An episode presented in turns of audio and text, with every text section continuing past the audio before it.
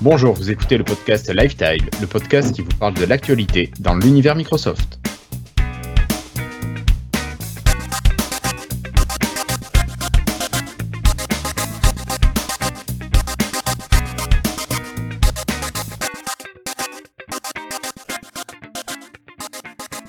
Bienvenue à toutes et à tous, nous sommes aujourd'hui le jeudi 9 mai 2019 et c'est l'épisode 151 de Lifestyle. Alors, euh, j'ai le plaisir d'avoir avec moi le trio habituel, euh, c'est-à-dire euh, Florian. Bonsoir Florian. Hello. Tout va bien? Ça va, ça va. Bon. Et à côté de toi, hmm, presque à côté de toi, on a l'ami Christophe qui est là. Bonjour Christophe, enfin bonsoir et bon appétit. 30 minutes, merci. Je mange un, magnum glacé, ceux, qui entendent. C'est très très bon, je vous conseille. Et oui, je suis à 30 minutes de Faubourg, on n'est pas très loin. Bon. Voilà. Allez, euh, donc moi je vous propose euh, d'attaquer sans transition comme ça directement avec les news et rumeurs. Allez, c'est parti pour cet épisode 151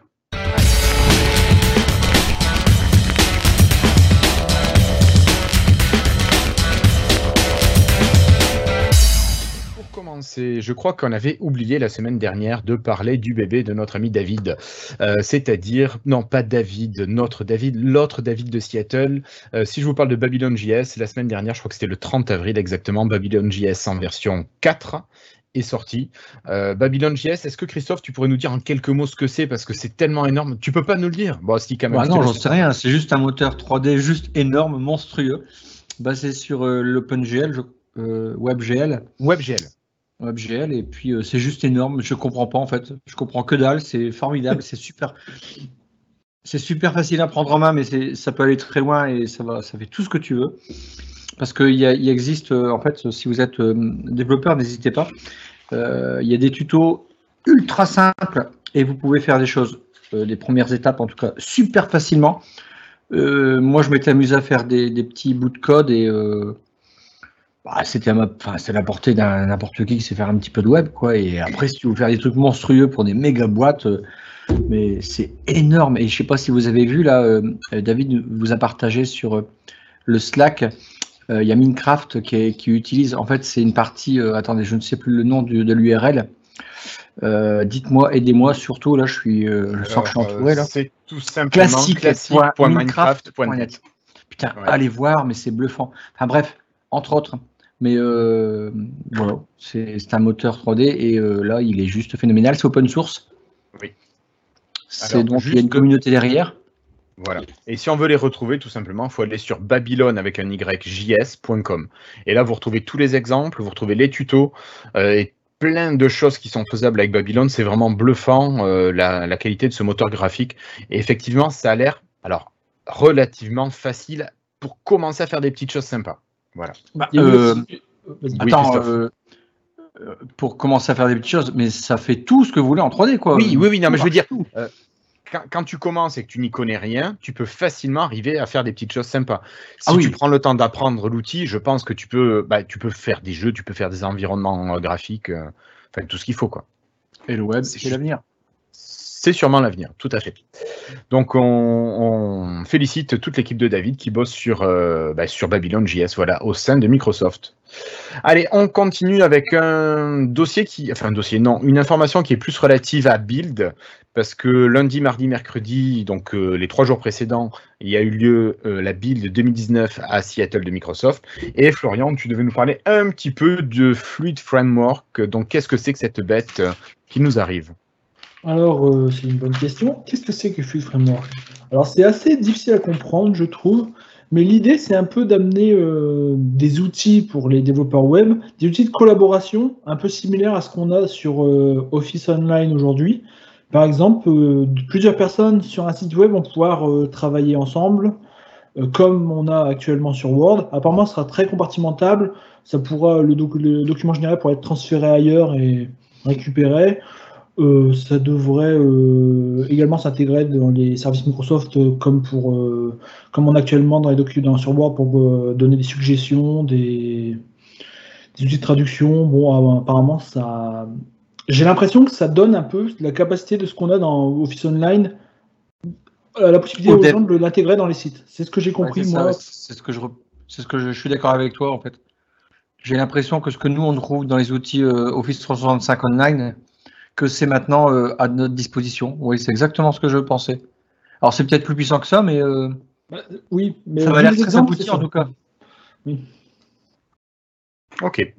Et c'est Bon. quand même assez c'est bien pour, pour Microsoft de mettre ça à disposition de tout le monde. C'est- C'est c'est- d'ailleurs, je pense que toi, Christophe, ça pourra te servir parce que je me souviens que tu avais déjà fait la remarque comme quoi c'était pas simple d'utiliser les outils de traduction de Microsoft actuellement. Et... Oui. Ouais. Il a fait oui, hein, je vous le dis, parce qu'il n'a pas Je voudrais, je voudrais creuser. Non, non, mais je voudrais, euh, je voudrais. J'aimerais bien en savoir plus en fait. Mais bon, après, il faut du D'accord. temps. puis- Oui, et puis il faut que ça sorte aussi, euh, parce que là, c'était juste annoncé à Build, donc il faudra peut-être laisser quelques semaines avant que ce soit disponible. Euh, voilà. Bon, on continue, on va laisser Fluid Framework et on va passer à Cortana. Alors, il y a eu des annonces à propos de Cortana, je ne sais pas si vous avez suivi ça. Euh, Cortana n'est pas morte. euh, un des responsables de Microsoft, alors je cherche son nom, je l'ai mangé. Bref, un des Pardon? C'est pas grave. Non, je dis c'est C'est pas pas grave. Voilà, donc un des responsables qui bosse sur Cortana a, a signalé que Cortana n'était pas morte, mais qu'elle allait quand même se présenter d'une manière différente. Au revoir la Cortana que l'on connaissait, qui était intégrée à Windows, à qui on pouvait parler sur notre ordinateur, qui pouvait nous répondre. Euh, Cortana va devenir en fait un ensemble d'outils en, en, en back-end, enfin qui vont être en arrière-plan des différents services Microsoft et qui vont permettre à l'utilisateur de pouvoir appeler des fonctionnalités euh, autrement, sinon sur l'ordinateur, Cortana va être plus facilement accessible via le clavier, donc vous allez pouvoir écrire à Cortana, parce que d'après les études qu'a mené Microsoft, finalement les gens ne sont pas prêts à parler à Cortana sur leur ordinateur. Ça m'étonne pas vraiment beaucoup. Et par contre, sur mobile, on, pourra toujours lui parler assez facilement. Bon, on pourra toujours lui parler, mais voilà, le biais du clavier sera préféré sur, euh, sur ordinateur de bureau. Et ce sera donc un ensemble euh, qui va reprendre toute euh, l'intelligence artificielle derrière euh, les, les, outils Microsoft. Donc on, on, peut imaginer une meilleure intégration de ce qu'était Cortana dans tous les outils Office notamment. D'ailleurs, faut pas oublier, Christophe, que Office a repris le contrôle de, enfin, a pris le contrôle de Cortana. Vous voyez souvent des gens parler à leur téléphone, à part des gens qui ont un Apple? Parce que Non. ce, souvent, j'ai l'impression qu'ils se vantent. Mais euh... Non, pas moi, non. De temps en temps, si, si, je vois des gens avec OK Google, euh, si, si. D'accord. Si, si, ouais, ouais, je te confirme. Pas très souvent, mais ça arrive. D'accord. Voilà. Sinon, mais euh, oui, euh, Florian. Non, non, vas-y, vas-y, vas-y. Je ils ont également annoncé qu'ils aimeraient que Cortana devienne plus intelligente dans la vis-à-vis des données contextuelles, comprendre le Oui, contexte oui, de, de, de ce qui se passe quand on lui pose une question pour répondre de façon plus précise. Et c'est quelque chose qui existe déjà actuellement dans Skype, alors pas en France malheureusement, mais lorsqu'on est en Angleterre ou euh, aux États-Unis, et ben vous voyez sur Skype le petit icône Cortana qui apparaît et dans les conversations, elle essaye de comprendre le contexte de la conversation actuelle pour proposer des réponses en bas. Quand on est en train de parler à quelqu'un sur Skype, il y a trois, quatre phrases de réponses générées par Cortana qui apparaissent en, en bas où on peut appuyer. Bon, ça marche qu'en anglais pour l'instant, mais je pense que c'est un peu l'idée, euh, c'est un peu ce qu'ils disent, que Cortana va s'intégrer pour euh, aider dans les apps plutôt que d'être une app à part. Et bon, malheureusement, comme toujours, c'est en anglais pour l'instant et en français euh, probablement un jour dans le futur. Mais voilà. Ok. Ok, donc tout ça, c'est les machines sémantiques et la compréhension de l'implicite, voilà, grâce, euh, grâce au contexte. Bon, on va laisser Cortana de côté, on va passer à quelque chose peut-être de plus utile pour nous. Ah, euh, oui. Vous avez peut-être, oui, on va parler de Edgeium, le nouveau navigateur de Microsoft. Euh, il y a une version. Juste oui. pour info, il n'y a que nous qui disons Edgeium. Ou oui, il n'y a que nous, les oui, autres aussi. Non, non, non, non, non c'est nous. Parce que j'adore ce nom en fait. Parce que c'est entre Edge et Chromium, donc Edgeium. Le, le, vrai, le vrai nom, c'est Anaheim, hein, le projet. Comme euh, l'ancien Edge des Spartans, le nouveau Edge, c'est Anaheim en interne. Ouais. Après, euh, le nom Edgeium, c'est un peu répandu sur la toile dans les développeurs, dans, au niveau des blogueurs Microsoft, et ça a pris. D'accord. Ok, donc euh, notre Edgeium ou notre projet Anaheim, euh, comme vous voudrez, on a tout simplement une version bah, qui a fuité hier, le 8 mai, et c'est Tom Warren qui a partagé le lien de la version, alors de la version euh, bêta, pas la version développeur, pas la version Canary. Vous savez, dans la version de Edge pour l'instant en bêta, enfin de Edgeium, euh, vous avez trois canaux qui sont proposés. Le premier, la version bêta, ne proposait pas encore de téléchargement de, de version à tester. Et donc, Tom Warren a récupéré un lien de cette version bêta et l'a mis. Donc, vous pouvez le retrouver sur Twitter. Vous l'aurez dans les notes de l'émission. Comme ça, vous n'aurez plus qu'à cliquer dessus. Euh, voilà. Mais si vous allez sur la page officielle, vous ne verrez pour l'instant que euh, à télécharger la version développeur et la version Canary. C'est marrant, Euh, moi je la vois pas se mettre à jour en arrière-plan. Elle se marine en arrière toute seule, celle-là? La version, Oui, moi oui, j'ai la version. Ouais, d'accord, ok. Ouais, ouais, ouais. ouais. En, en général, quand, même- quand elle se met à jour, tu as, un petit bouton de mise à jour qui apparaît sur les trois petits points en, bas à droite, en, bas, en haut à gauche à droite de, de ton navigateur. Ah d'accord. Bah écoute, je sais pas, je m'en rends pas compte. Moi, je l'ai de- souvent. Bah, après, il est peut-être tout seul au mais moi, je le fais à l'instant où je vois apparaître les- l'icône. Donc peut-être si j'attends 5 minutes, il le ferait tout seul, je sais pas. Oui, c'est possible. D'accord. Donc, parmi les nouveautés encore pour Edgeium, on a Edgeium qui arrive sur, euh, dans l'écosystème Apple. Ça y est. Oui. Et on a euh, des rumeurs qui semblent bien fondées qui parlent de Edgeium qui arriverait sur Linux aussi. Donc Microsoft aime Linux, Microsoft a intégré Linux, il semblerait que Microsoft aille porter euh, ses outils sur, euh, sur Linux également, donc euh, pourquoi pas. Encore une manière de... Mais pour l'instant, ça reste une rumeur qui n'est pas confirmée par Microsoft. Euh, sinon, on a encore trois fonctionnalités, si je dis pas de bêtises, oui, trois fonctionnalités qui arrivent dans la dernière version euh, de Edgeium. Euh, ça, c'est des petits trucs qui peuvent plaire sûrement aux entreprises en premier. Donc, ça va être une compatibilité Internet Explorer. Il va y avoir un mode Internet Explorer pour le navigateur et les entreprises qui utilisent encore Internet Explorer parce qu'elles ont des vieux outils qui utilisaient euh, tous les protocoles qui étaient euh, intégrés à Internet Explorer vont pouvoir utiliser ce nouveau Edgeium et bénéficier toujours de leurs anciens outils. Euh, La compatibilité sera euh, toujours Attends. à jour. Attends, comment ils vont faire? Alors je suis vraiment curieux de savoir, parce que si tu me dis que ça va tourner sur Linux, ça va tourner sur Apple, ça Non, va pas. ce sera juste Ah, je pense que la version Microsoft devra avoir Juste ça. pour Oui, version oui, d'accord, parce que je, comprenais pas là. Mais alors, En non, fait, non, le bouton Windows. est déjà là. Si tu vas dans les options, tu as ouvrir avec Internet Explorer et pour l'instant, ça te dit que la version d'Internet Explorer installée sur ta machine n'est pas encore compatible avec Edgeium. D'accord, donc ils vont mettre à jour Internet Explorer et c'est un peu comme si c'était une sorte de, de canal. euh, ils vont rien intégrer d'Internet Explorer, mais juste aller piocher ce qu'ils ont besoin, quoi. Je pense. Je suis pas sûr, Après, moi, de la verra, manière C'est logique, hein, et mieux. Ouais. je pense. Moi, j'avais compris que ça allait être intégré directement à Edgeium. Ah bon? On verra. Ouais. mais- c'est ce que j'avais compris. Après, on va voir je, dans la je pratique pense pas parce que le message dit clairement que la version. Attends, je vais le rouvrir. Vous allez dans les trois petits points, plus d'outils, et là vous avez ouvrir avec Internet, Internet Explorer. Alors voilà. La version d'Internet Explorer installée sur cette machine ne supporte pas encore l'intégration avec Microsoft Edge. Mettre à jour votre PC pourrait résoudre ce problème. D'accord. Oui, oui, non, mais c'est à la rigueur. Bon, euh, de toute façon, on voit que ça va arriver et c'est vraiment à destination des entreprises parce que c'est peut-être quelque chose qui avait bloqué au niveau ben, professionnel pour les entreprises qui utilisaient Internet Explorer et euh, l'utilisation de Edge n'avait pas pu se faire, enfin, n'avait pas de raison de se faire.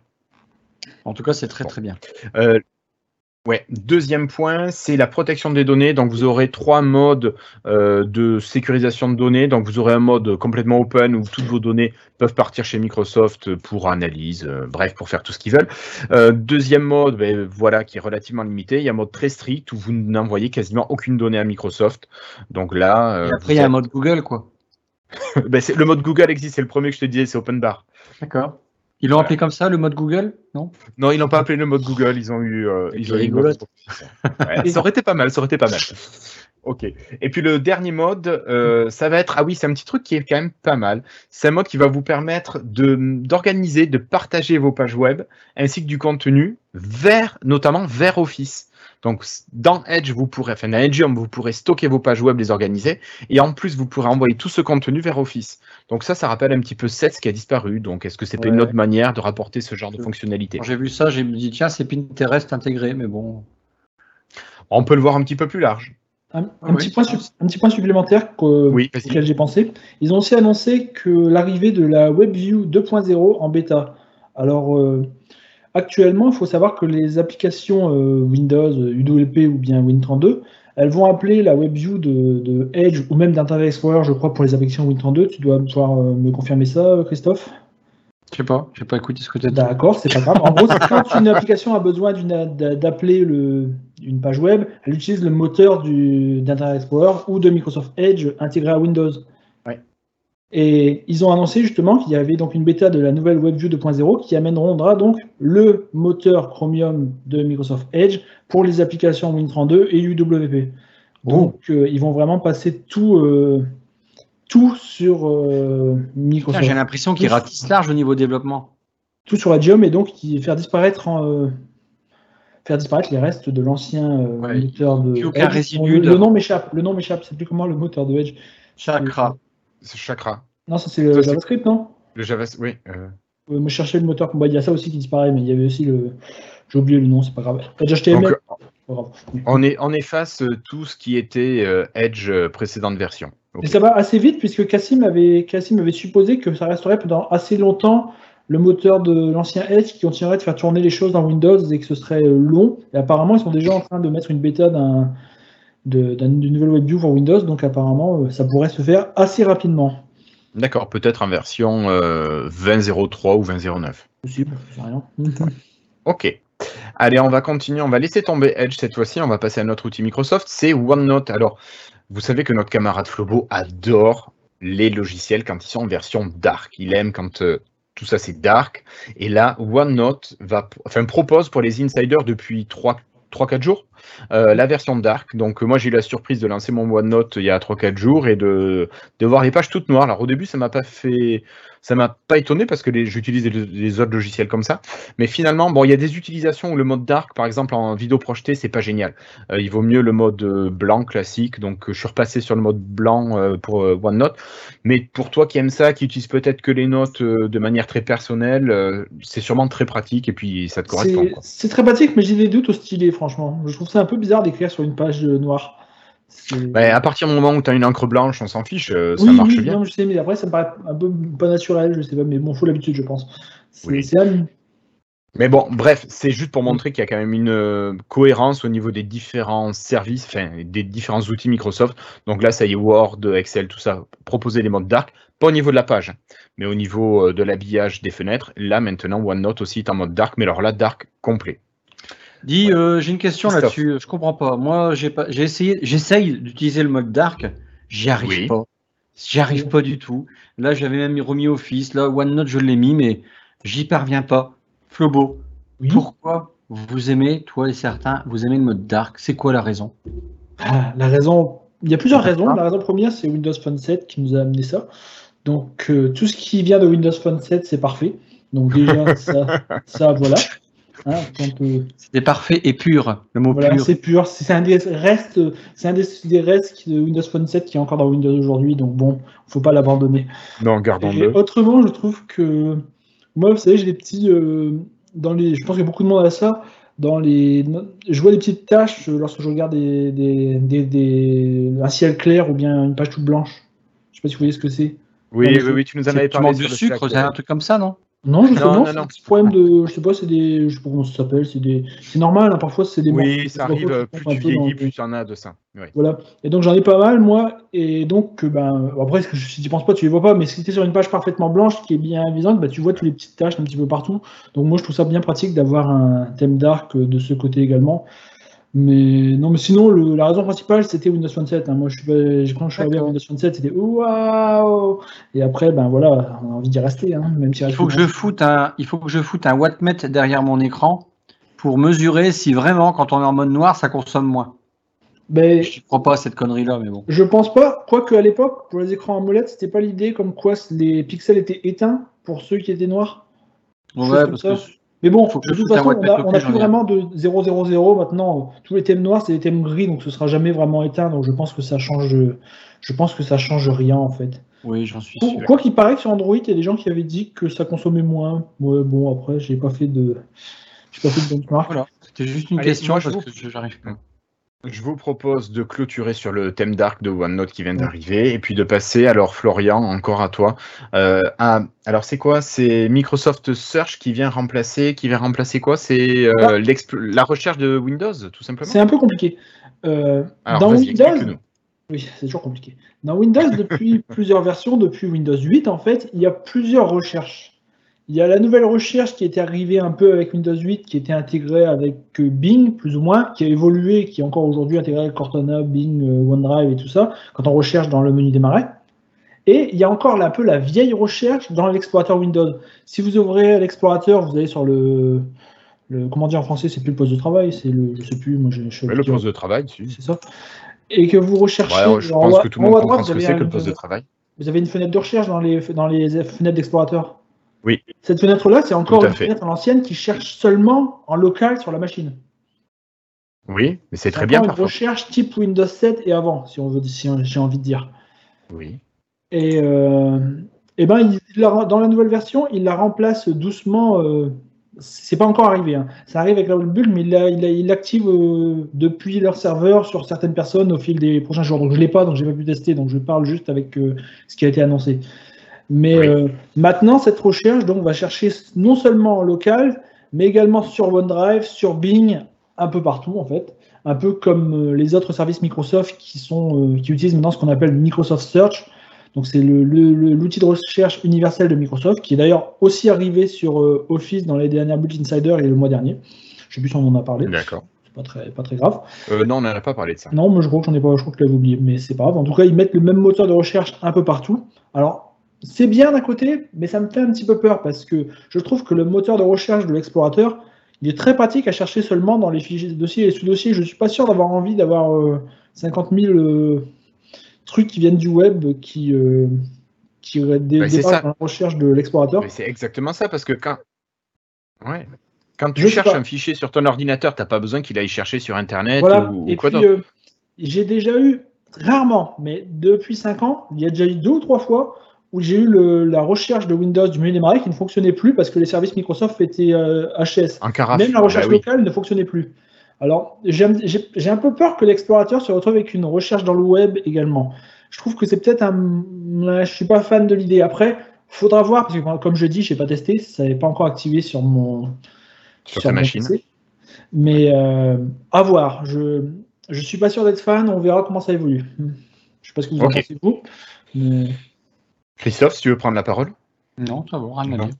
Ok, ben moi je suis tout à fait comme toi, Florian, donc pas grand chose de plus à rajouter. euh, tant que je peux faire ma recherche locale quand je veux, quand j'en ai besoin, ça me va bien. Allez, Euh, on va passer à une petite, euh, donc peut-être une grosse nouveauté. Je sais pas, pour moi c'est une petite nouveauté, mais peut-être pas pour vous. Euh, c'est les nouveaux terminaux, enfin les nouvelles lignes de commande dans les terminaux. Alors qu'est-ce que c'est que ce bazar tout en couleur là qui arrive? Eh bien, C'est eh Disneyland? eh bien- Eh bien, il y a une. euh, On peut faire ça simplement ou de façon compliquée, mais euh, Bah, Fais le simple. oui, voilà. Ok. Donc, euh, les- sous Windows, c'était un petit peu. euh, Il n'y a jamais eu de vrai euh, terminal. On va dire qu'il y avait des, plusieurs invites de commande qui appelaient le terminal, mais on n'avait pas vraiment de terminal en soi. Euh, comme on peut avoir sur euh, les outils Linux. Par exemple, sur Linux, on a le terminal Ubuntu et on peut utiliser Bash dedans ou d'autres. euh, d'autres je ne sais plus comment ça s'appelle. J'ai un trou. D'autres scripts. bah, bah, bah. Ouais, style Vim euh, et compagnie là non, sur non, pas Vim, mais ça c'est euh, Bash, les autres Shell. Shell, pardon, c'est Shell. J'avais un trou. Ah oui, l'échelle, d'accord. Les autres Shell. Et euh, sous Windows, ça fonctionnait de façon un peu différente parce que ça avait été hérité de, de MS-DOS à l'origine. Ils n'ont pas trop voulu le casser. Donc, ils ont créé un autre, euh, un autre euh, Shell qui était PowerShell qui fonctionnait de façon différemment, différente. Mais euh, au final, c'était un petit peu le. C'était, euh, ça restait euh, ça restait assez vieillissant sur le, sur le back-end parce que ça appelait à une sorte de console host qui fonctionnait un peu en arrière-plan. Enfin, c'était un peu, je vais pas aller trop dans les détails. Mais en gros, ils veulent faire un truc beaucoup plus moderne, beaucoup plus euh, comme on a sur Linux, avec euh, un terminal Windows dans lequel on va pouvoir lancer, si on veut, CMD, si on veut PowerShell, si on veut Bash, si on veut bah, n'importe quoi d'autre qui arrivera dans le futur. Donc, euh, de plus, il est open source, il est sur GitHub, n'importe qui peut le télécharger, le modifier comme on veut. C'est, euh, il est beaucoup plus moderne également. Par exemple, c'est tout bête, mais euh, si vous étiez dans le- les, les vieux, vieilles consoles Windows, les vieilles consoles Windows, euh, lorsque on est, on est, on est vraiment l'impression d'être encore dans un système en MS-DOS. Par exemple, si on revient en arrière dans ce qu'on est en train de taper, on a le curseur qui est sur la lettre, il clignote. Et pour les gens, c'est peut-être pas clair. Est-ce qu'on est avant ou après? Je sais pas si vous voyez ce que je veux dire. Oui, oui, tout à fait, ouais. Ok. Et dans ce nouveau, euh, nouveau terminal qui fonctionne de façon qui est beaucoup plus évoluée, donc, eh bien, ça fonctionne comme sur Office. On a bien le curseur entre les lettres et on voit exactement où on est. D'accord. Donc, euh, bon, de plus, ça, vu que c'est moderne, ça utilise du fluent design, c'est transparent, c'est bref, euh, ils ont, ils ont rendu ça un peu plus, un peu plus joli, j'ai envie de dire. Bon, après, euh, pour l'instant, c'est des mock-ups. En pratique, il est encore loin d'être aussi terminé que ce qu'on a, ce qu'il nous montre sur les images. Je l'ai, je l'ai testé. hein. Ça marche, j'aime bien, mais bon, après, pour l'instant, c'est, pas révolutionnaire non plus. hein. Mais, mais ça supporte les emojis, c'est cool. Waouh, super. Dans la Non, console, après, bon. besoin des emojis. Eh oui, et puis il y a aussi des onglets. C'est c'est chose que beaucoup de monde attendait. Ça devait arriver avec 7, et finalement, vu que 7 a été annulé, c'était, euh, ça a été euh, Alors, oui. Un peu dégagé. Donc maintenant, bon, c'est une façon. Bon, bref, voilà, je pense qu'il n'y a pas grand chose de plus à dire. Après, on pourra en parler pendant deux heures. Alors, je suis désolé, je m'excuse, j'ai mélangé la plupart des mots entre console, terminal et machin dans l'explication Bon, enroulée avant, et c'est pas grave. Voilà. Bon, mais tu nous referas un épisode spécial tout seul Ouais. là-dessus pour nous expliquer les, les différences entre tout ça. Et ce qui m'étonne, c'est qu'ils ont fait une belle vidéo sur YouTube qui présente euh, de, une sorte de trailer, qui présente une vidéo qui présente le, le terminal un peu avec euh, des animations, une belle musique de fond et tout. Je trouve ça étonnant. euh, Microsoft sur une vidéo de présentation du terminal, ça me fait euh, waouh. C'est quand même. euh, Ah, mais attends, attends, il y a peut-être du lien parce que moi je te propose de parler d'autre chose. Je te propose alors là de quitter l'univers Microsoft au sens là et de passer vraiment à du Windows. Euh, Il y a eu des annonces qui ont été faites quand même, il me semble, au niveau de Windows et surtout euh, de WSL, donc le Windows Subsystem euh, for Linux. Oui, Euh, c'est bien ça, je dis pas de bêtises. c'est bien ça. Euh, et alors, euh, quelles sont les nouveautés qui arrivent justement Et peut-être que ce terminal pourrait être lié à tout ça aussi pour faire une lié, cohérence euh, partout. Eh bien, alors. eh bien, eh bien.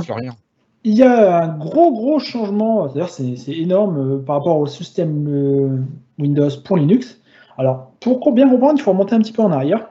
Le Windows Subsystem for Linux, c'est un sous-système Windows qui permet de faire tourner les applications Linux. Alors c'est-à-dire qu'à l'origine, le Windows qu'on utilise euh, actuellement, c'est euh, il tourne sur le noyau NT. D'ailleurs, que écoutez MS M-Story pour avoir euh, l'histoire complète. On attend les prochains épisodes avec impatience. Oui, oui, on y arrive bientôt. Et donc, ce noyau, ce, cet OS, NT, à l'origine, il avait été conçu pour faire tourner plusieurs, pour avoir plusieurs personnalités, être capable de faire tourner plusieurs types d'applications d'OS différents à l'origine. Et donc, ça devait pouvoir faire tourner les applications Windows, les applications DOS, les applications Unix, les applications MS2, euh, OS2, pardon.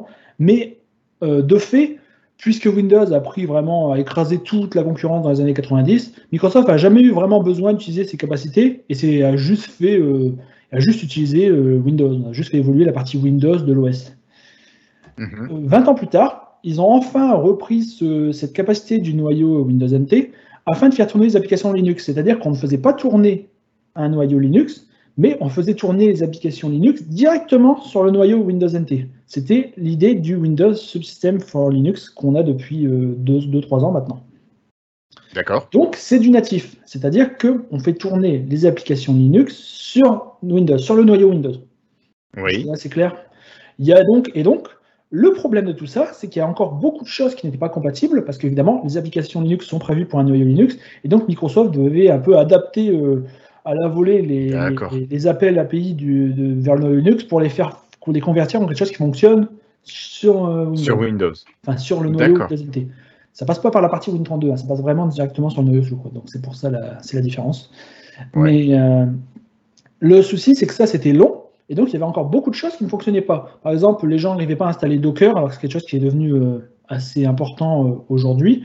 Ou même quelque chose de basique comme Snap. Snap, c'est un petit euh, système qui permet de, d'installer des applications super facilement euh, sur Linux et de les mettre à jour euh, facilement également.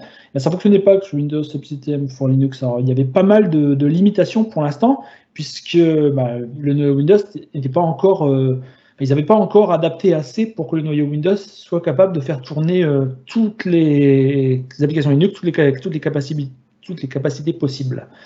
Alors, bah, ce qu'ils ont fait, c'est qu'ils ont, ils ont un peu abandonné en fait. Le, ils ont annoncé le Windows Subsystem for Linux 2.0, et là, on change totalement de façon de fonctionner. Alors, euh, vous savez que depuis une dizaine d'années, Microsoft a un, beau, un bel hyperviseur qui s'appelle Hyper-V. Oui. Donc, Hyper-V, c'est un hyperviseur, ça tourne en dessous du système d'exploitation et ça permet de, et ça permet de, de faire tourner des machines virtuelles de façon beaucoup plus efficace que si on était euh, à l'ancienne. Eh bien, le nouveau euh, sous-système Linux va utiliser Hyper-V pour faire tourner un noyau Linux virtualisé sous Windows. Et donc, les applications Linux vont, plus, vont, vont tourner sur ce noyau Linux virtualisé plutôt que sur le noyau Windows. Donc, c'est plus du natif comme avant. Cette fois, on est sur de la virtualisation. Alors, ils ont dit qu'ils ont optimisé puisqu'il n'y aura que le noyau qui sera virtualisé et donc on ne verra pas la différence, les performances seront super bonnes, mais ça reste qu'on n'est plus en natif sur Windows, on est sur un Linux virtualisé quand même. Et le, grand, le gros problème de ça, c'est que si on a Hyper-V installé, eh ben, on ne peut plus utiliser d'autres hyperviseurs, c'est-à-dire qu'on ne peut plus utiliser en même temps VirtualBox ou VMware sans avoir redémarré la machine et désactiver Hyper-V. Et donc, c'est une énorme limitation quand même par rapport à l'ancien euh, sous-système Linux où euh, c'était vraiment du natif et on n'avait pas besoin d'émulation du tout. Enfin, de, de virtualisation pardon, du tout. Alors, est-ce que c'est pas fait aussi pour que les gens utilisent Hyper-V de, de Microsoft, justement, pour éviter qu'ils utilisent euh, euh, les autres types de machines virtuelles? Non, c'est pas. Il n'y a pas aussi ça qui pas de viendrait en conspiration, non. Non, je, Non, non, mais peut-être qu'ils que- ont envie d'avoir quelque chose de complètement cohérent et que Windows fournisse tout ce qu'il faut pour fonctionner. quoi. Ben, Il n'y a pas besoin d'aller ailleurs parce que si si Microsoft arrive à tout gérer, peut-être qu'ils vont avoir quelque chose de beaucoup plus fluide et de moins gourmand en ressources. Je sais pas, c'est l'hypothèse que je fais. Moi, non. Mais non, parce qu'avant, c'était pas de la Tu vois, virtualisation. je, le vois plutôt côté bisounours que côté. euh, Non, mais non, mais c'est pas méchant, c'est juste, c'est- c'est absolument pas Euh, méchant, c'est juste que on est passé de natif à virtualisé, donc il y a besoin de quelque chose pour virtualiser, et c'est Hyper-V qui a été choisi. Donc, C'est logique. euh, Oui, oui, bien sûr. C'est Bah, la propriété Microsoft, donc forcément, ils vont Oui, ils utiliser vont- leurs outils.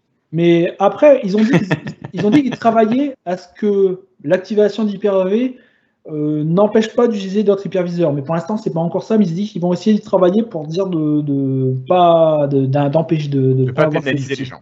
Pas pénaliser les gens. Bon après, et. Après, on verra euh, à long terme, mais moi je trouve que c'est quand même assez. euh, Je trouve ça dommage parce que après, Continue. même techniquement, je trouve ça beaucoup moins joli un truc virtualisé que vraiment réussir à faire tourner les applications en natif sur le noyau Windows. Mais bon, ça c'est moi, c'est mon petit geek. Ouais, enfin bon, c'est- C'est ce qu'on veut. Pas de bêtises, on va vous parler du WP et de Store. Euh, le Store, vous savez, le Store de le Windows Store, voilà, tout simplement, vous pouvez télécharger moult applications, n'est-ce pas, Christophe? Oui, oui, mais il y a des trucs super hein, sur le store. Tout à fait, tout à fait. Bien sûr, il y a, il y a quoi? Il y a Paint.net, euh, et puis, euh, que sais-je? Euh, ouais, euh, il y a certainement plein de trucs super. hein. Ouais, il y a un P3 tag, par exemple, c'est vachement bien aussi, un P3 tag. Mais bon, bref, allez, passons. Donc, sur le store et les UWP, euh, c'est vrai qu'on avait entendu des rumeurs comme quoi l'UWP était plutôt appelé à disparaître. Mais Oh. bizarrement, à la... Ah, que, en tout cas, c'était pas un format qui avait de l'avenir. Bah, écoute, je crois que c'était ce qu'on pouvait en dire. Eh bien, il semblerait qu'à Build, pourtant, il y a eu des sessions pour promouvoir l'UWP. Donc, on peut se demander si Microsoft a décidé de continuer à apporter son bébé UWP ou pour quelle raison? C'est pas Flobo qui a dit euh, Oui, rappelez-vous, on nous a dit que Windows Phone n'était pas mort. Oui, c'est vrai. Voilà, je crois que c'est l'impression de, de t'avoir entendu il y a quelques jours là quand ils ont dit La ça. semaine dernière, oui. Oui, Alors, c'est pas tout à fait vrai. C'est pas tout à fait vrai parce que pour le coup du Windows Store, on va en parler dans, quelques secondes. Euh, ben, juste on finit pour ce WP, c'est Kevin Gallo qui a dit que euh, il fallait continuer à l'utiliser, enfin il fallait voilà que l'UWP avait encore de l'avenir. Euh, certains, je pense, en doutent. Je pense que certains en doutent, mais bon, pour l'instant, on en est là. Euh, alors après, il y a quand même un truc qui arrive, c'est qu'il y a des fonctionnalités UWP qui vont pouvoir être reprises dans les applications classiques x86. Euh, alors, je sais plus, il y a des termes techniques, il y a des, des- voilà, vraiment des fonctionnalités qui semblaient assez faciles à utiliser en UWP, qui s'ouvrent au monde x86, au monde de du logiciel classique. Et ça, Christophe, c'est peut-être quelque chose de pratique, non, pour, euh, pour les développeurs, ou toi, tu vois pas d'intérêt? Aucun intérêt pour moi, mais bon. Pour toi, non. Mais est-ce que tu penses qu'il y a des développeurs qui pourraient être intéressés par ça? Ouais, je pense, ouais, bien sûr. Mais euh, ouais, tout à fait. ouais, autant faire du VB6 quoi. Mais euh, D'accord. non, je- Ils vont amener euh, Ok. Fluent Design sur WinForm. Ouh. non, mais Ouais, bon. Je, je je crois que pose la question hein. parce que je me rends Je pas compte c'est l'idée, si je vraiment niveau professionnel c'est intéressant ou pas. D'accord. Bon, allez, on va enchaîner donc cette fois-ci avec. euh, bah, tu parlais du store euh, mobile, non Flobo et, et Christophe, vous parliez de ça, il me semble, non? Oui, apparemment. Oui, alors. euh, on a entendu quand même euh, que le store de Windows 10 mobile allait disparaître, qu'il allait être inaccessible. Alors, il semblerait que ce soit pas tout à fait le cas quand même. Hein. Exagéré. Bah, en fait, oui. Ouais, faut pas exagérer. Le... En En fait, c'est Il comme. va y euh, avoir quand même. Oui, vas-y. Tu le fais, tu le fais, je le fais. Ok. Donc, Non, euh, vas-y, vas-y, vas-y. En fait, c'est juste que, comme tout le monde le sait, euh, Windows 10 Mobile est coincé sur une ancienne version de Windows 10, qui est Windows 10 euh, Redstone 2, c'est bien ça? 15 254. Oui, donc c'est une version d'il y a plus de deux ans maintenant, et donc euh, il n'y a pas les nouvelles API, les nouvelles évolutions du système, et de fait, les nouvelles versions des apps, au bout d'un moment, ne vont plus être compatibles avec euh, Windows 10 Mobile, et dans ce cas, Windows 10 Mobile continuera d'utiliser l'ancienne version de l'app, la dernière version supportée, alors que et donc n'aura pas les nouvelles nouveautés de design, d'app, des choses comme ça. Et les gens avaient peur que ce soit la même chose pour le store parce que le store est enfin arrivé à une. Jusqu'ici, pardon, on va expliquer, je vais expliquer plus clairement. Jusqu'ici, le store euh, fonctionnait encore en dernière version sur Windows 10 Mobile. Le store qu'on avait encore il y a un mois sur la dernière version de Redstone de 19H1 sur PC, c'était le même qu'on avait sur mobile. Il n'y avait pas eu de problème de compatibilité.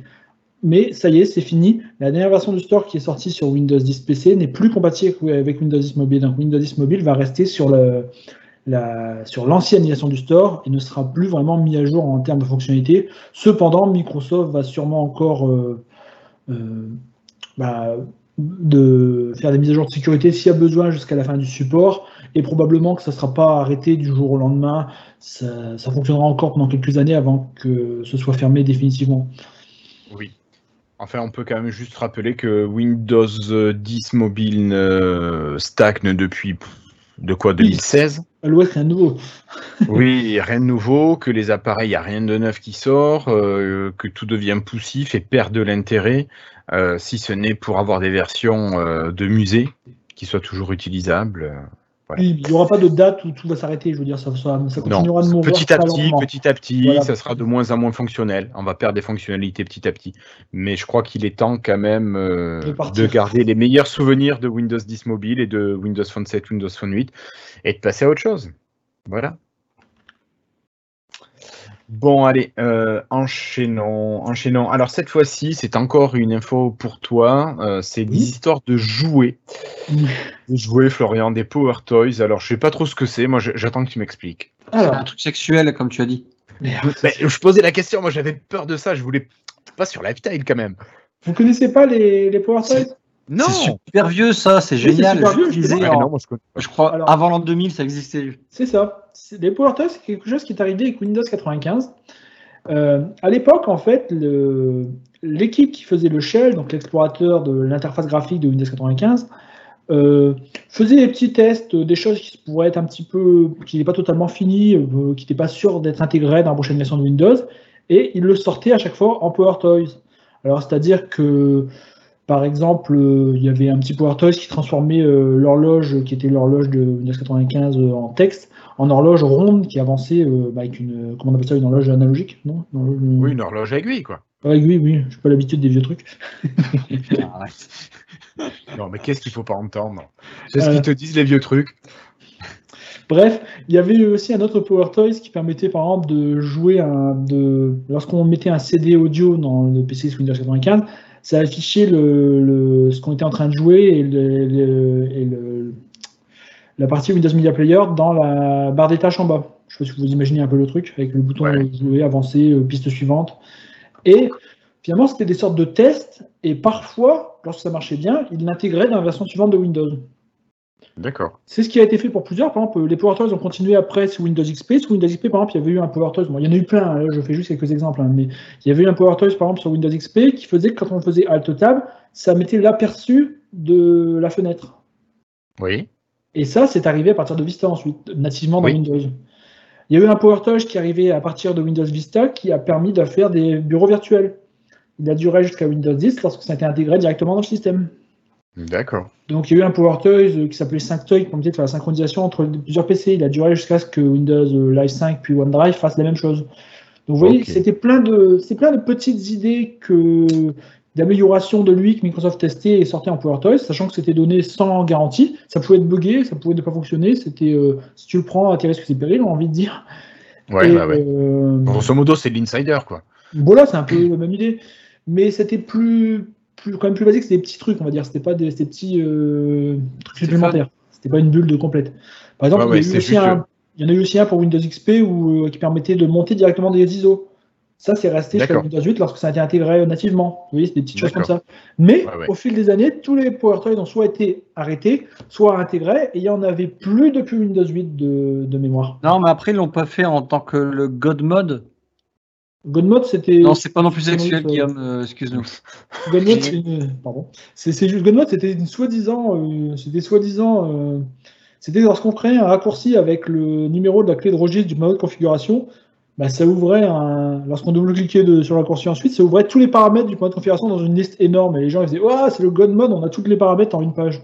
Bref, c'était pas, euh, C'était juste un, c'est juste un pointeur dans le bon coin. Enfin, il n'y avait, il y avait rien de magique. Ah oui, d'accord, c'était pas pareil. D'accord. Ça a été la mode à une époque, oui. Et, et d'ailleurs, ça Alors, qu'est-ce qui, va qu'est-ce qui va arriver maintenant? Bah oui, oui, c'est vrai que je dérive, pardon. Bah, Microsoft relance les Power Toys pour Windows 10, et cette fois en open source. Donc, euh, ils vont euh, proposer des petites idées, les gens vont pouvoir le reprendre, les modifier eux-mêmes, et ce sera peut-être intégré à terme dans Windows ou pas. Et les utilisateurs vont pouvoir proposer leurs idées de Power Toys également à Microsoft, qui vont les étudier et, en théorie, faire celles qui sont les plus populaires. D'accord. Alors, est-ce que ça serait pas justement l'intérêt d'un truc comme la, la- le Ring Release Preview pour ceux qui sont insider euh, Windows 10 Ça serait pas justement ce genre de truc qui serait intéressant? Mais je pense que c'est vraiment pas lié au ring, hein, c'est le genre de choses qui pourraient être Ah. même par des gens en production. hein. Bah, Quand tu es Release Preview, c'est ce genre de truc que tu Oui, recherches un petit éventuellement, peu. mais Ces Mais- petites mais- fonctionnalités en plus. les, les Power Toys, c'est des, des exécutables que tu télécharges toi-même et que tu installes. C'est pas lié à des Ring Insider ou des bugs. Oui, oui, bien sûr, bien sûr, mais ça pourrait faire partie du, du bazar. Alors, Bon. Microsoft euh, considère déjà quelques petits euh, Power Toys, par exemple un qui directement, lorsqu'on ouvre un- une nouvelle euh, application, qui l'envoie sur un nouveau bureau, des choses, euh, quelque chose qui suivrait l'évolution de ta, ba- ta consommation batterie, un petit Power Toys qui va renommer des plus, plein de fichiers en même temps. Oui, bon, plein de D'accord. petits trucs Ouais. comme ça. Ça peut être intéressant. hein, on verra quand, on verra quand, quand ça sortira. Moi, je suis bien content que ça arrive. Je trouve que c'est sympa. En plus, c'est un truc un peu geek, assez euh, orienté Windows pour une fois. Donc, c'est bien. Mhm. Ok, bah écoute, euh, merci Florian pour cette information. Et tu vas garder la parole parce que je crois que tu vas nous parler euh, alors d'une news très rapide. hein. Euh, ton petit dada, c'est de faire tourner Windows 10 ARM sur 950 XL. Et il semblerait que tu sois pas le seul que même chez Microsoft, on apprécie de faire la même chose, non? Oui, c'est assez rigolo parce que c'est Marc Rusinovich, si je ne me trompe pas, c'est bien ça, qui est le CTO de Microsoft Azure, qui a posté une photo de son Lumia 950 en train de faire tourner SysInternal, petit logiciel euh, de Microsoft, justement, un petit Power, un petit logiciel, une sorte de Power Toys, de, qui, euh, qui tourne justement donc sur Windows 10 ARM. Donc bon, non, ça fait un petit buzz puisque Windows 10 ARM sur 950, c'est pas officiel, c'est des, euh, une, bande de geeks fans de Microsoft qui ont un peu, hacké le bootloader du machin pour installer, pour porter les drivers sur Windows 10 ARM et installer le tout sur 950. Et c'est amusant de voir que des gens de Microsoft testent eux-mêmes euh, le, le résultat Cette final. manière de faire fonctionner ouais, Bah oui. leur, euh, leur satellite. D'ailleurs, ça évolue énormément et apparemment, dans les prochaines semaines, on devrait avoir la connectivité cellulaire qui fonctionne, c'est-à-dire qu'on pourrait utiliser la- le réseau mobile du téléphone directement sous Windows 10 ARM. D'accord. Ça avance. Ok. Merci Florian. Allez, on va continuer cette fois-ci pour une dernière news, news Windows. C'est l'application photo qui est mise à jour. Euh, l'application photo qui vous permet de regarder vos photos tout simplement, bien sûr, mais aussi de pouvoir faire quelques actions de recadrage, euh, de modification pour éditer un petit peu vos clichés avec des filtres, des petites choses euh, relativement simples. On n'est pas sur du Photoshop ou du Lightroom. Eh bien, il y a des modifications qui sont apparues. Alors la première, c'est au lancement de la dernière version de photo, on va vous proposer d'activer ou non la reconnaissance faciale des visages. Donc vous allez pouvoir dire voilà, ça c'est mon fils, ça c'est ma fille, ça c'est ma femme, ça c'est mon mari, ça c'est voilà, papy, tonton, euh, machin, euh, vous mettez qui vous voulez.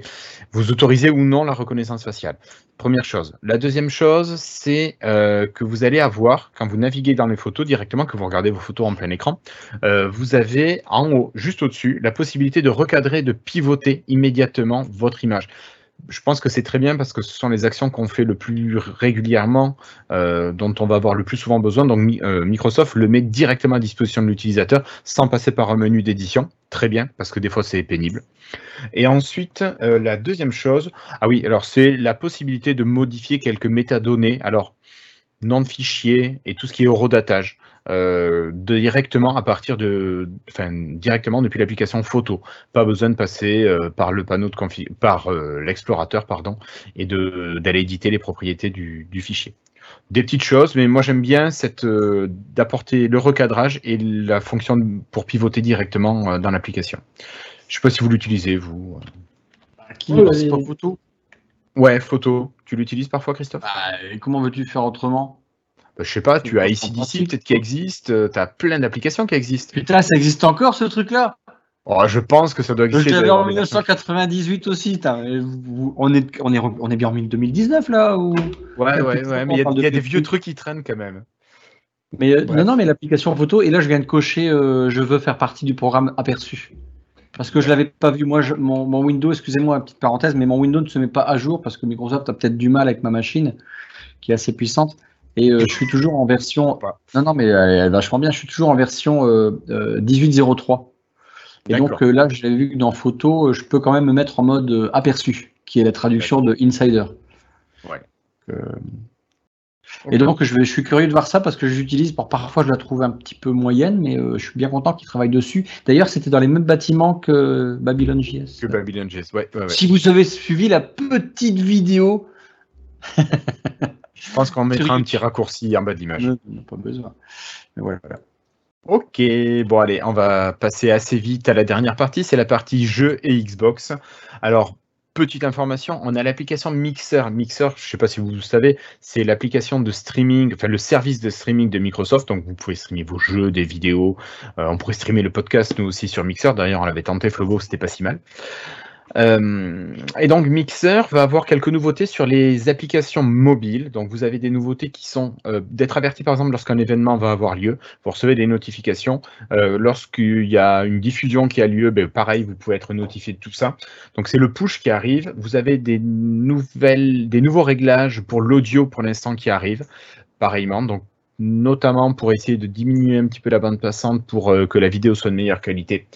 Euh, voilà, donc on a ce genre de petites choses qui arrivent. Donc Microsoft qui travaille un petit peu sur son service de streaming, peut-être pour essayer de lutter face à Twitch ou à YouTube au niveau du, du streaming euh, sur ce genre de choses. Donc je ne sais pas si Christophe et Florian, donc vous l'avez pas testé ça, j'imagine. Pas du tout.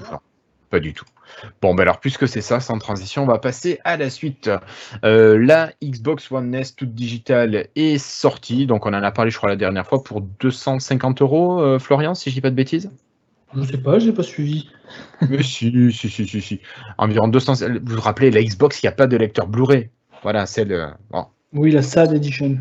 Je C'est ça. Et Microsoft a teasé un petit peu avec Game of Thrones euh, il y a quelques jours une, euh, une nouveauté qui allait sortir là pour la Xbox. Et en fait, ce sont deux Xbox qui sont mises euh, en jeu. C'est une Xbox version Targaryen avec les dragons dessus, qui sont pas dégueulasses. Et d'ailleurs, vous aurez ceux qui regardent le podcast, vous l'aurez en, en visuel là, pendant qu'on vous parle de ça. Donc la version Targaryen est la version du roi de la nuit, donc avec son armure qui est reprise pour faire penser à tout ça. Donc des, juste des designs, quoi, des, esthétiques qui sont revues, mais qui sont quand même pas dégueulasses. Donc vous pouvez jouer pour essayer de la gagner. Après, il faut vouloir une version digitale. Non. Et puis, et puis dernière information, c'est Halo Master Chief Collection qui n'est pas encore sorti par contre, mais il a été annoncé que euh, vous alliez pouvoir commencer à jouer sur PC, continuer sur console, que tous vos succès allaient être synchronisés. Euh, les succès, les stats, la progression aussi, vous commencez sur console, comme je vous disais, vous continuez sur PC, etc. Par contre, le seul truc qui marche pas, c'est le jeu en cross-platform, ce qui est dommage quand on sait qu'ils vont pouvoir faire une continuité entre les deux univers. Bon. Euh, toi, Florian, tu vas bientôt pouvoir attaquer. Euh, Un T'attends jour, quelques jours. mette, oui. Oui, mais dès qu'elle sort, là, la version complète. Voilà. Mais tu peux ça, jouer, tu sur. PC à ça? Oui, c'est vrai, tu viens de le Mais dire. tu vas pouvoir jouer sur PC, justement. Tu commences sur console, tu continues sur PC, etc. Voilà. D'ailleurs, une mini news finale auquel je viens de penser, c'est dans Ah oui, en fait, on n'a pas parlé à ton- de, de ton dossier. dossier? Oui, ton, ton gros dossier, iconique. C'est quoi mon gros dossier? Ah oui, Ah, oui, oui, j'avais oublié cette mini news. Et oui, oui, j'ai eu la mise à jour. J'avais oublié, je pensais avoir toutes les nouvelles mises à jour d'icônes, mais j'ai eu la mise à jour de l'app SharePoint. Ah bah hier, avec la nouvelle icône, c'est fantastique. Voilà, voilà. On en a une par semaine en ce moment, hein, c'est bien. Je sais pas comment vous faites parce que moi, Teams, il est pas à jour. hein, Non, moi Teams, il l'a pas, j'ai pas encore sur PC. Je l'ai sur Android, j'ai la nouvelle icône, mais Teams sur PC, je l'ai pas, je sais pas pourquoi. D'accord. C'est le temps que ça arrive que ça la déploie. dernière- Moi, je comprends même pas qu'ils en parlent même pas à la build parce que pour moi, c'est le truc le plus important. Quoi. Sérieusement, mais c'est super important. Quoi. Vous rigolez, mais les à jour des icônes, euh, c'est fondamental. Quoi. C'est ça. Quand on sait ce que tu as pu rigoler de nous euh, sur le Slack. Ah oui, dans les mecs, vous passez 10 plombs, on va parler des icônes. Ok, ils sont C'est ça, beaux. mais c'est toi qui as mis à jour ton logiciel à l'instant. Microsoft a annoncé le nouveau design. hein. Bah, si, c'est déjà pas de des ma faute, j'y peux rien. Quoi. Il- tu suis, toi, tu suis le, tu suis le, le groupe. Euh, Florian, avant de terminer, tu avais une dernière news à, nous partager. Oui. Alors c'est un tout petit truc, mais c'est vraiment super pratique. C'est lorsqu'il y a une nouvelle bulle qui vient de se télécharger, Microsoft propose de l'installer, bien évidemment. Et euh, il y a le choix de mettre à jour et arrêter, mettre à jour et redémarrer. Je ne sais pas si vous avez déjà vu. C'est comme quand il y a chaque mise à jour de Windows. Et lorsque c'est une nouvelle version Windows, une nouvelle build, soit Insider ou soit une nouvelle grande version Windows qui vient d'arriver, et, ah, qu'on faisait mettre à jour et arrêter, jusqu'à présent, eh ben, il préparait l'installation et il éteignait le PC. Et lorsqu'on rallumait le PC, il passait une demi-heure à installer. Bien sûr. C'était un peu, un peu dommage. Bien sûr. ils, ont, ils ont changé ça, je viens de tester euh, par hasard la semaine dernière. Maintenant, quand on met mettre à jour et arrêter, il redémarre bien 3-4 fois pour installer complètement euh, la, la, nouvelle version Windows et il éteint l'appareil. Et je pense que ça va être bien pratique pour les gens, euh, j'imagine, en entreprise, n'importe où, lorsqu'ils ont un soir la nouvelle version Windows qui s'est téléchargée. Le lendemain matin, après, ils n'auront pas une demi-heure à attendre, comme ça a été le cas plusieurs fois jusqu'à jusqu'à maintenant. D'accord. Petit Donc maintenant, le soir, tu lances l'installation et le matin, tu es sûr d'arriver, ton système est à jour. Voilà. Ok. Bon, mais ça marche. Merci beaucoup. Bon, ben, merci de nous avoir suivis. Merci Christophe d'avoir été présent ce soir, d'avoir fait l'effort de terminer ta glace avec nous. besoin de remercier. Euh, c'était tendu ça va. C'était tendu, c'est un peu limité. Euh, merci Florian d'avoir été là, de m'avoir accompagné ce soir. Euh, si vous nous regardez sur YouTube, n'hésitez pas à appuyer sur ce petit pouce bleu. N'hésitez pas non plus à nous laisser un petit commentaire. Euh, on commence à voir certaines personnes qui prennent l'habitude de nous laisser un petit mot. Merci à vous. Et puis on vous donne rendez-vous. Oui, c'est très gentil. On vous donne rendez-vous la semaine prochaine pour l'épisode 152, si je dis pas de bêtises.